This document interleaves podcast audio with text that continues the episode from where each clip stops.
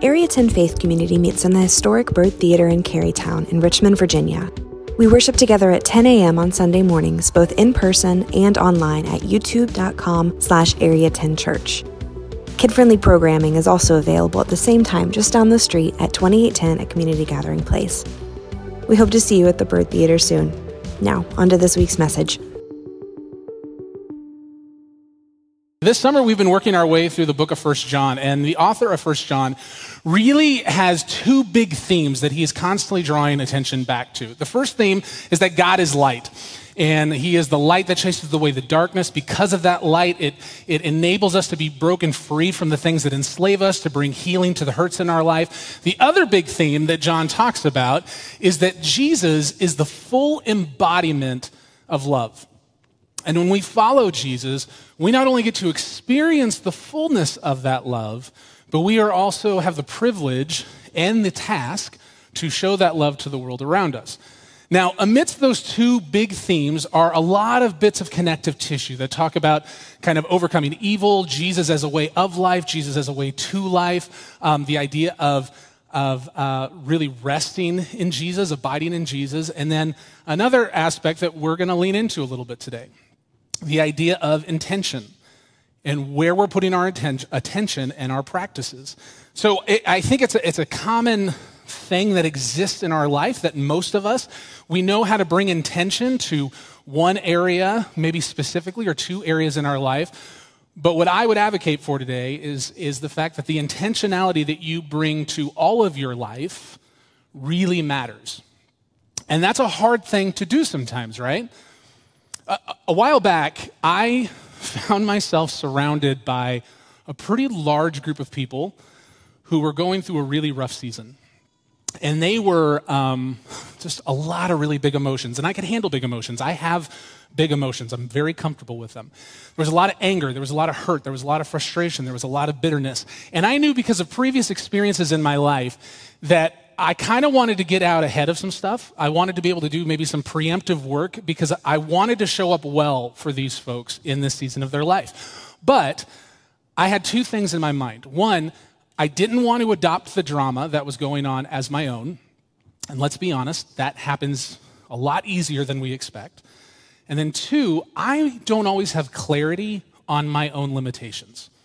I, I think that I could do anything, and so I'll push ahead, often at the expense of a lot of people around me. And so I, I made a counseling appointment. And in my first session with this counselor, um, which was fun, counseling is always interesting and, and, can be great. I was telling her the reason I was there, all the things that were going on, um, kind of filling her in on some of the experiences that my wife Leanne and I had navigated where we we had to work through our own pain and frustration and fears and stress as we were helping other people do that same thing. And when you're in those kinds of positions, it just, a lot of things can go sideways. You can begin to elevate the big emotions of everyone above truth, above what's real, and, and certainly above the needs of your family and yourself. And so, my counselor, she's writing notes and she's saying the word interesting. And if you've ever gone to counseling, anytime your counselor is writing notes and says the word interesting, just be prepared. And she goes, This is what I would recommend. For our future sessions, I suggest that we really focus on building um, really good habits and practices in your life so that you're not just functioning out of a space of unintended learned experience and instead out of a space of intentionality. And that line really struck me. But I didn't get a chance to think about it because then she says, But I want to ask your permission to um, dig deeper into things you say as we go along, even if they don't necessarily pertain to, to our overall goal. And I don't know if you've ever been in one of those positions where you know that a trap has just been set, you're not really sure how. that was one of those moments for me. I'm like, this is going to come back to bite me. It did. Um, but, you know, I just like that, that thought of what does it look like to function out of a, of a space that's not because of unintended learned experiences and instead because of, of intention, intention and intentionality that you're bringing to it. One of the things that I realized as I began to unpack that was I have, like all of us, have a lot of experiences in my life that have molded and shaped me, and, and some of them are painful, some of them aren't painful. But I had gotten to a place where I was allowing my experiences to dictate my life. And what I mean by that is I had become passive, almost arrogant to my experiences. So that when I would um, be faced with a situation that, that was similar to something I've gone through before, or, or an area of interest or study that I'm like, oh, I feel like I know that, I wouldn't actually plan and, and work and be intentional with, with engaging with that. Instead, I would go, well, I've done this before, so I'll get through it. And I don't think I'm, I'm unique in that. I think most of us fall back in this space of our experience is a great teacher. We know that it's going to like help us. And somewhere along the lines, we begin to check out of the inten- intentionality that we actually bring to our life. In the verses that we're going to take a look at today, John is really giving us um, a pretty strong dichotomy that forces us to ask the question what are you putting your intention to? And it, it might be a little uncomfortable. Maybe it won't be. We'll see. Either way, if you have your Bibles, turn to 1 John chapter 3 um, or your Bible app. If you don't have any of those, uh, we'll throw it up on the screen. 1 John's at the very end of the Bible, so if you're in Revelation, turn pages forward, backwards. Go in a direction. I'm sure you'll hit it. We're going to start in verse 4. Everyone who makes a practice of sinning also practices lawlessness. Sin is lawlessness. You know that he appeared in order to take away sins, and in him there is no sin. No one who abides in him keeps on sinning. No one who keeps on sinning has either seen him or known him. Little children, let no one deceive you. Whoever practices righteousness is righteous, as he is righteous. Whoever makes a practice of sinning is of the devil, for the devil has been sinning from the beginning. The reason the Son of God appeared was to destroy the works of the devil.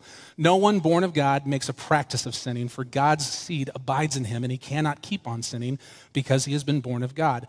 By this, it is evident who are the children of God and who are the children of the devil. Whoever does not practice righteousness is not of God, nor is the one who does not love his brother. So, these verses, real fun to read.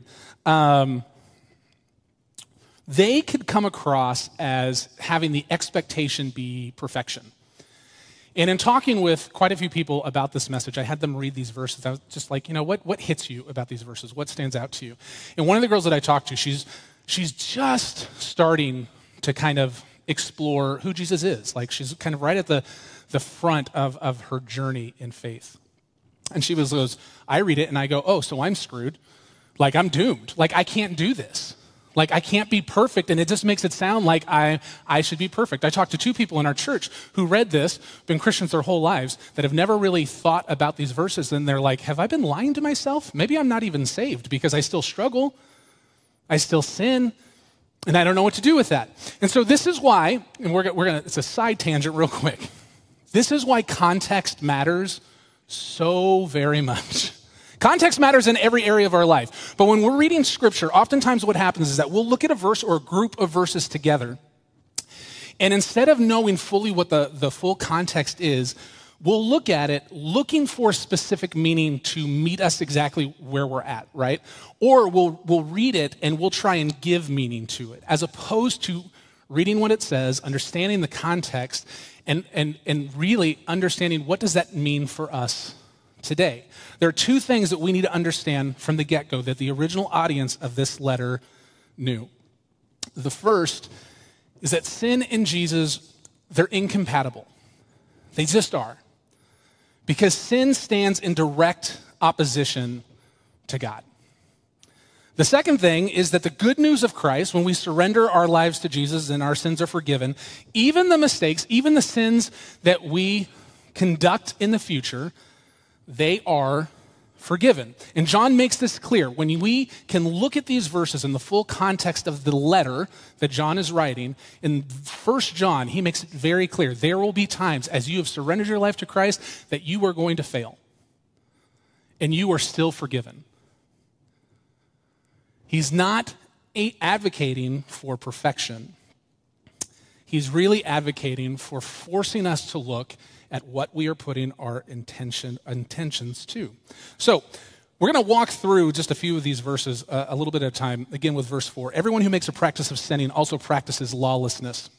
Sin is lawlessness. You know that he appeared in order to take away sins, and in him there is no sin. Now, that word, what John is doing here is really, he's trying to just articulate what sin is, because, you know, even now, like, right, we all have a, a version of the definition of sin in our minds. And John is trying to really articulate and make very clear look, what sin is, is a rebellion against what God's law and what God wants is. Whether that's because we're just ignorant to it, because we just don't know, we don't know any better, which happens, right? Or because we, we honestly just have built such habitual behaviors or we have just disdain for anything that is not what we want to do. That's the idea that John is, is wanting the readers to understand. And then he gets this word practice. And the word practice is used multiple times throughout the book of, of 1 John more times than any in this particular chapter. He's not speaking to this idea of perfection. He's forcing us to examine what are we honing? What are we honing? He's speaking to the disposition of sin to the position of our hearts towards sin, to the habitual nature of things that we do that we don't even we don't even think about it. We don't even realize it. It's such second nature for us that we just do it. And he gives us this, this, this dichotomy of practicing righteousness or practicing sin. Are we the ones practicing righteousness? The ones that are persistently and intentionally doing the right thing as God has defined it and being transformed by that, emulating and imitating and following the righteous one, who is Jesus, or are we the one who practices sin persistently and at many times intentionally doing the wrong thing? Whether because we're ignorant to it or because we willingly choose it and being transformed by those decisions, following someone else entirely. I believe that one of the most difficult questions um, a human can ask themselves is who or what forms your view of the world? Who or what forms your view of the world? That's a big question. That's a complex question. That is not a question you are generally going to be able to answer if someone's at a coffee shop and asks you that question. Is it your family? Is it your friends? Is it your job? Is it your goals, your experiences, your hurts, your hopes, your frustrations? It can be said, and I think rightfully so and truthfully so, that all of those things make up our worldview, right? What I am really asking is what is at the very foundation? What is the, the, the fundamental framework that all of those other things get placed on? What is the, the, the foundational and fundamental framework that you hold that forms your view of the world? I truly believe that when you can get to a place where you can answer that question, it will give you the clearest picture, the clearest picture of what influences you and shapes you and drives you the most. In my fourth session with the counselor, I was catching her up on all the fun going abouts because the proverbial poo had hit the fan and all kinds of bedlam was happening. And from my vantage point, people were more interested in putting salt in their wounds and burning bridges and finding more reasons to be angry than to um, seek to understand or to listen or to find ways to build reconciliation. And my stress level had increased exponentially.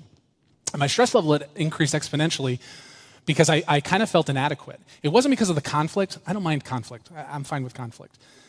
It was because I couldn't figure out how I can help people move forward.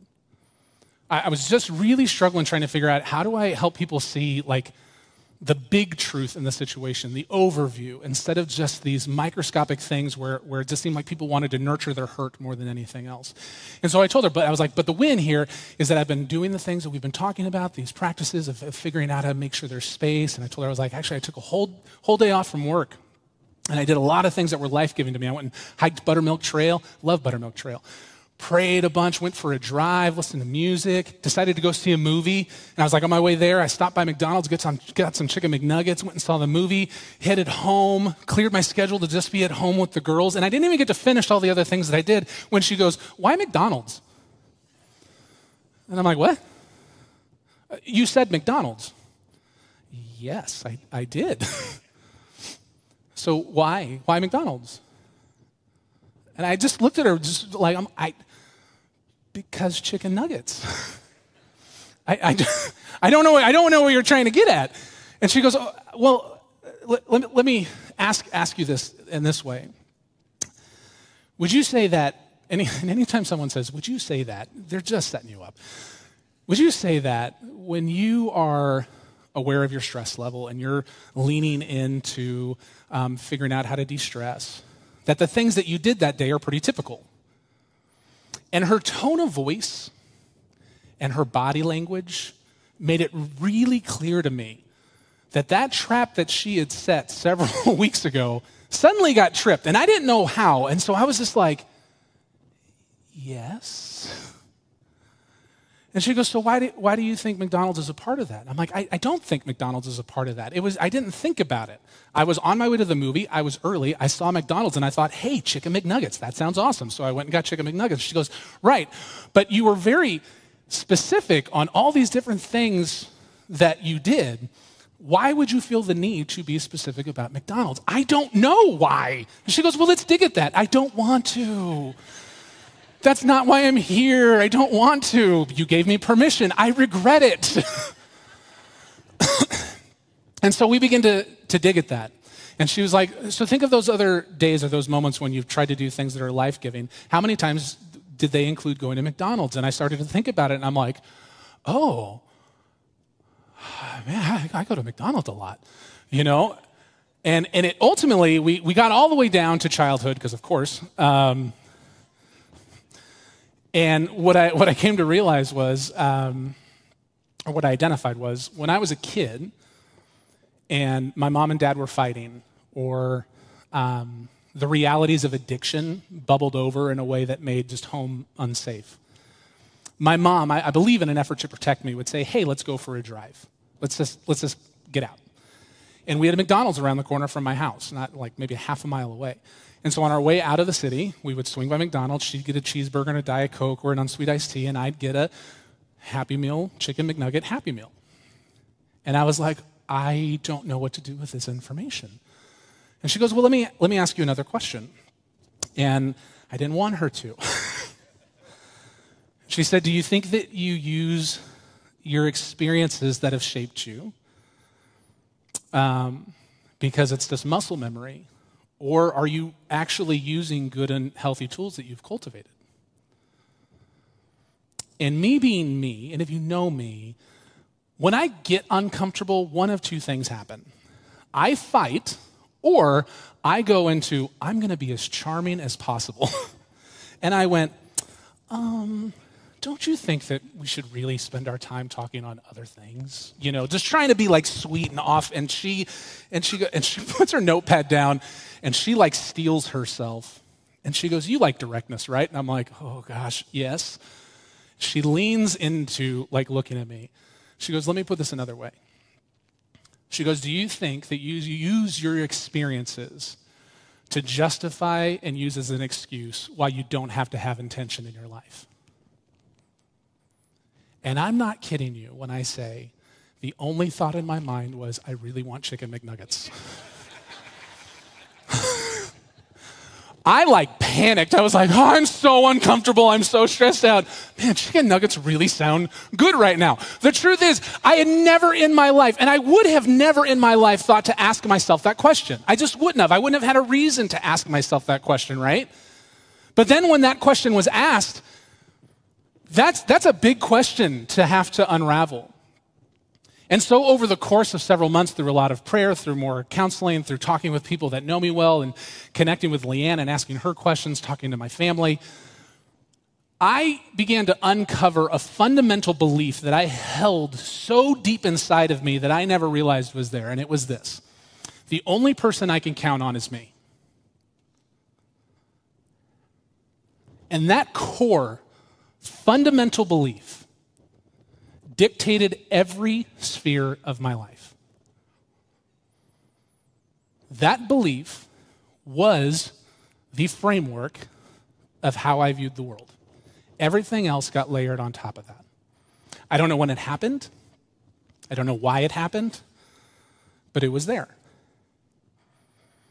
And so when I read verse 6, which we're going to read here in a second, and it says that I'm supposed to abide in him, I panic because that feels so unnatural to me. Because for the better part of my life, the only thing I knew and believed was the only person I could count on is myself. 1 John 3 6, no one who abides in him keeps on sinning. No one who keeps on sinning has either seen him or known him. The word abide here in 1 John is a huge word. He uses it 24 times through this letter. It is one of the main connective tissues. Abide, remain, stay, be connected to, first and foremost, fellowshipping with Christ. That is terrifying to me. Even over these last five years, as I continually realign my entire life around that truth, around biblical truth, and around the reality of who Christ is, there is a part of me, because it was so firmly implanted, that is screaming somewhere from behind No, don't trust him. Don't abide in him. You could only count on yourself. It makes me uncomfortable. It makes me nervous.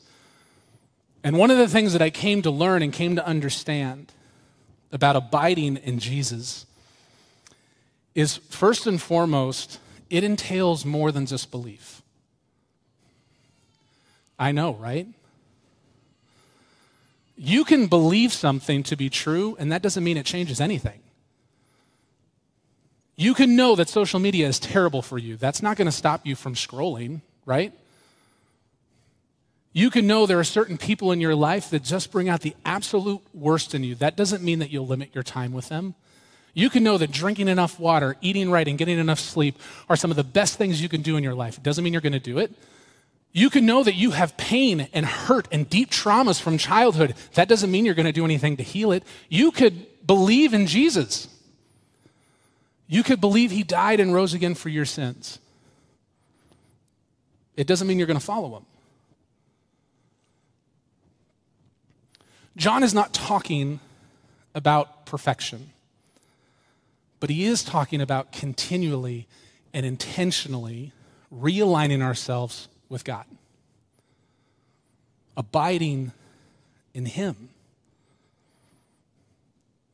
Verse 9 No one born of God makes a practice of sinning, for God's seed abides in him, and he cannot keep on sinning because he has been born of God.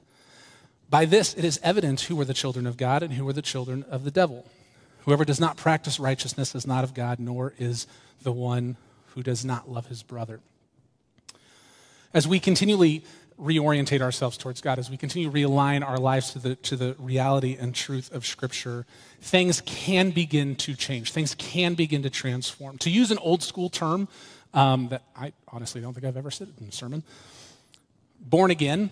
Um, when you believe, when you surrender, when you're baptized, God's Spirit begins to take root in you, which enables us to grow and transform, to experience the fullness of Jesus and navigate this life. His spirit, his spirit challenges us, brings light to the darkest areas of our souls, breaks the chains of the things that have held us back for so long that we don't think could ever possibly change to bring healing to the areas of our life that have marked it more than anything else.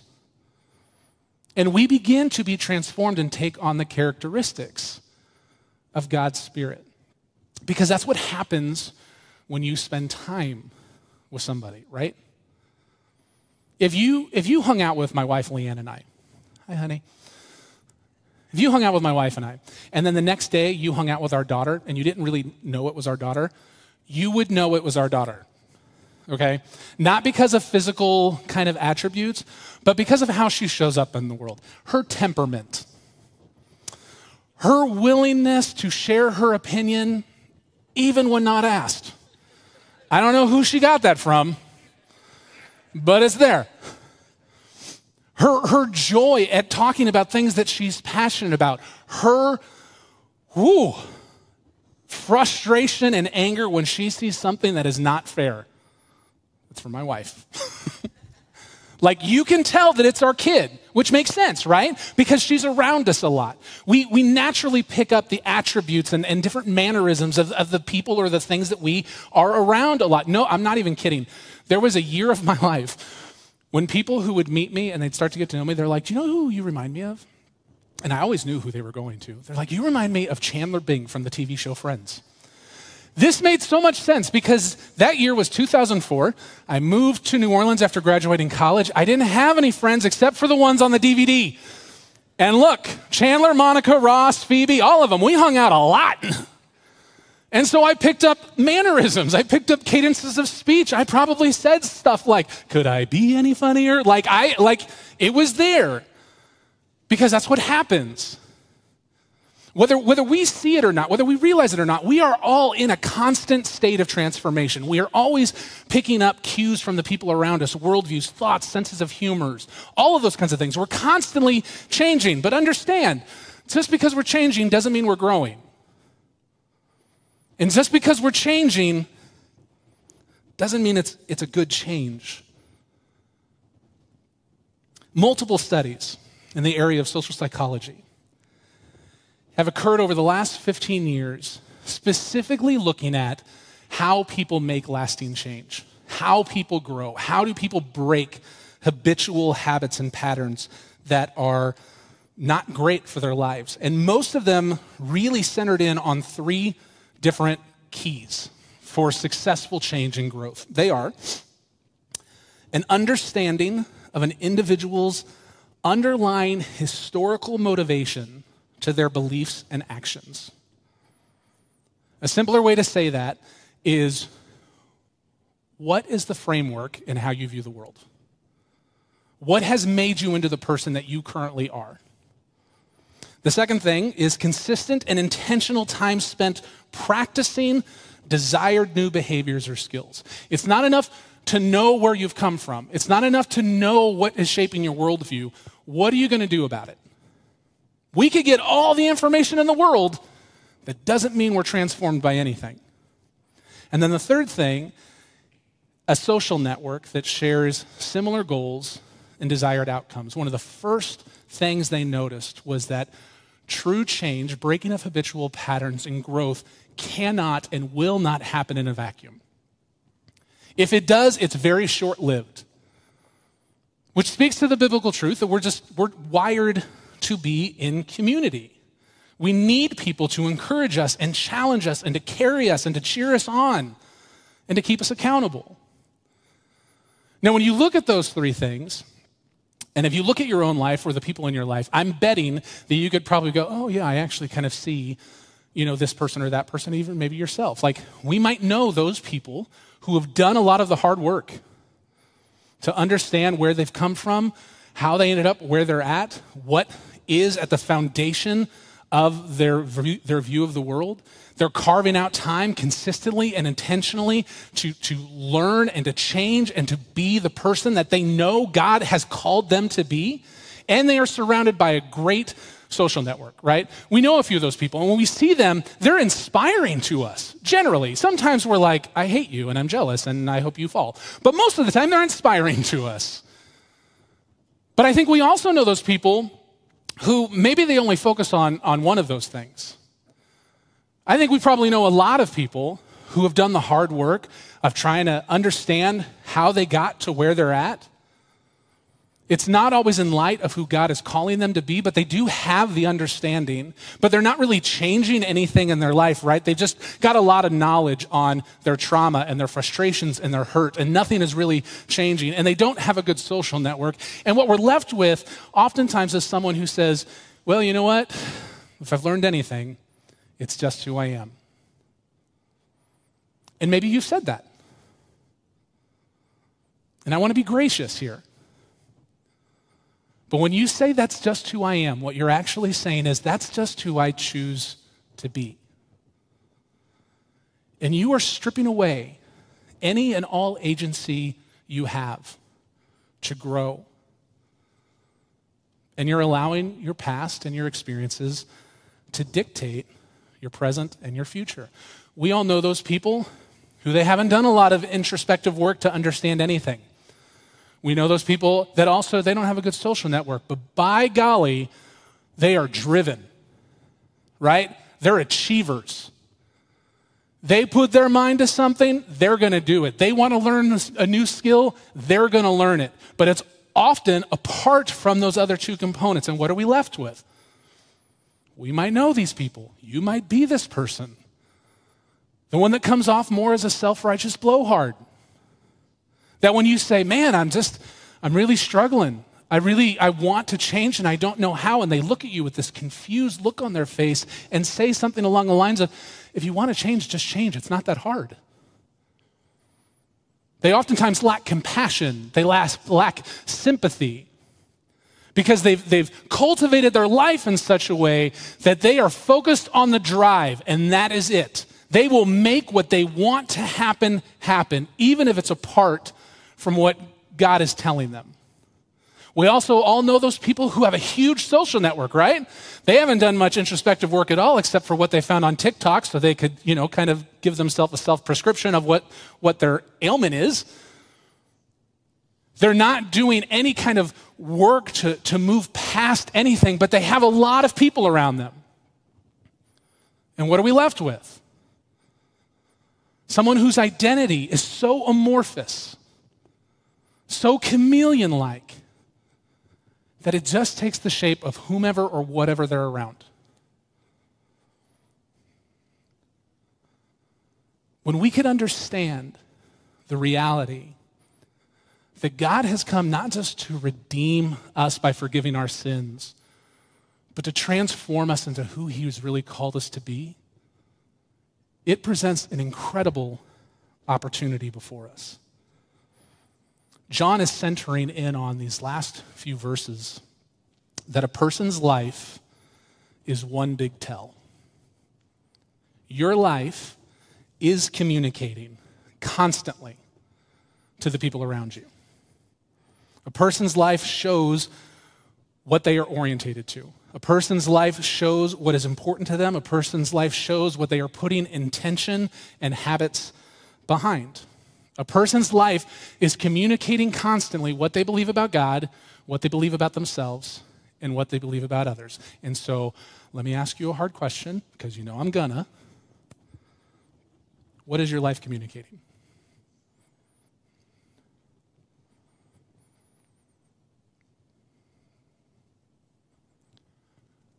What is your life communicating to your family? And to your friends? What is your life communicating to your neighbors and your coworkers? If you really want to dig deep, what is your life communicating to the people you don't like? The people that you consider your enemy?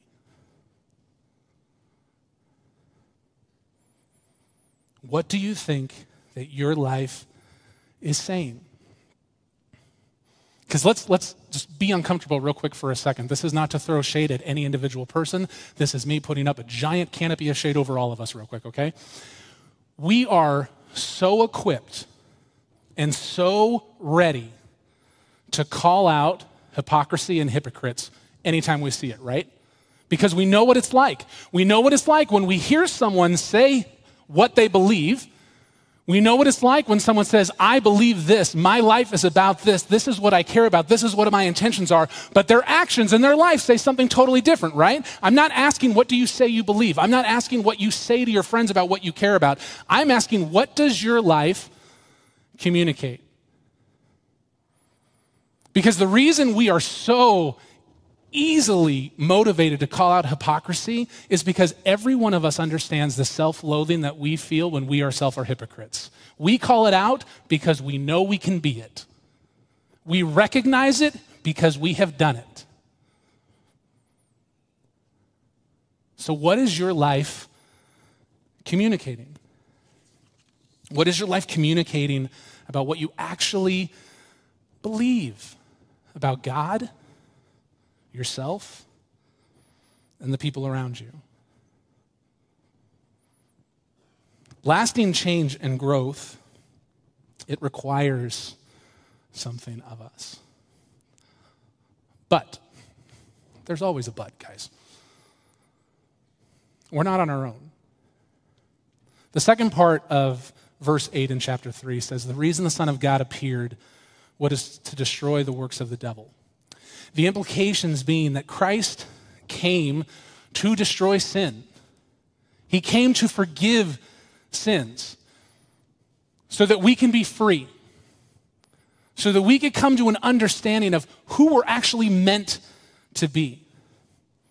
So that we don't have to be enslaved by our past or the things that we struggle with, so that we can experience healing, so that we can have hope and faith and purpose in our lives. And that implication is echoed throughout the New Testament that Christ meets us where we're at and he meets us in our intention, and he will help fight alongside of you. He's not against you. Jesus didn't come to fight against you, He came to fight for you and alongside of you. He didn't come to bring destruction to you, He came to destroy sin. Not because sin is fun, but because sin is fatal. Because apart from God, when we're not putting that intention, when we're not making those habits of abiding in Christ, our habitual na- na- nature just begins to take over, and slowly and methodically, it consumes and destroys us, and it doesn't have to. The expectation on us is not one of perfection. It's about intentionality and where we're putting our intention and where we're putting our habits.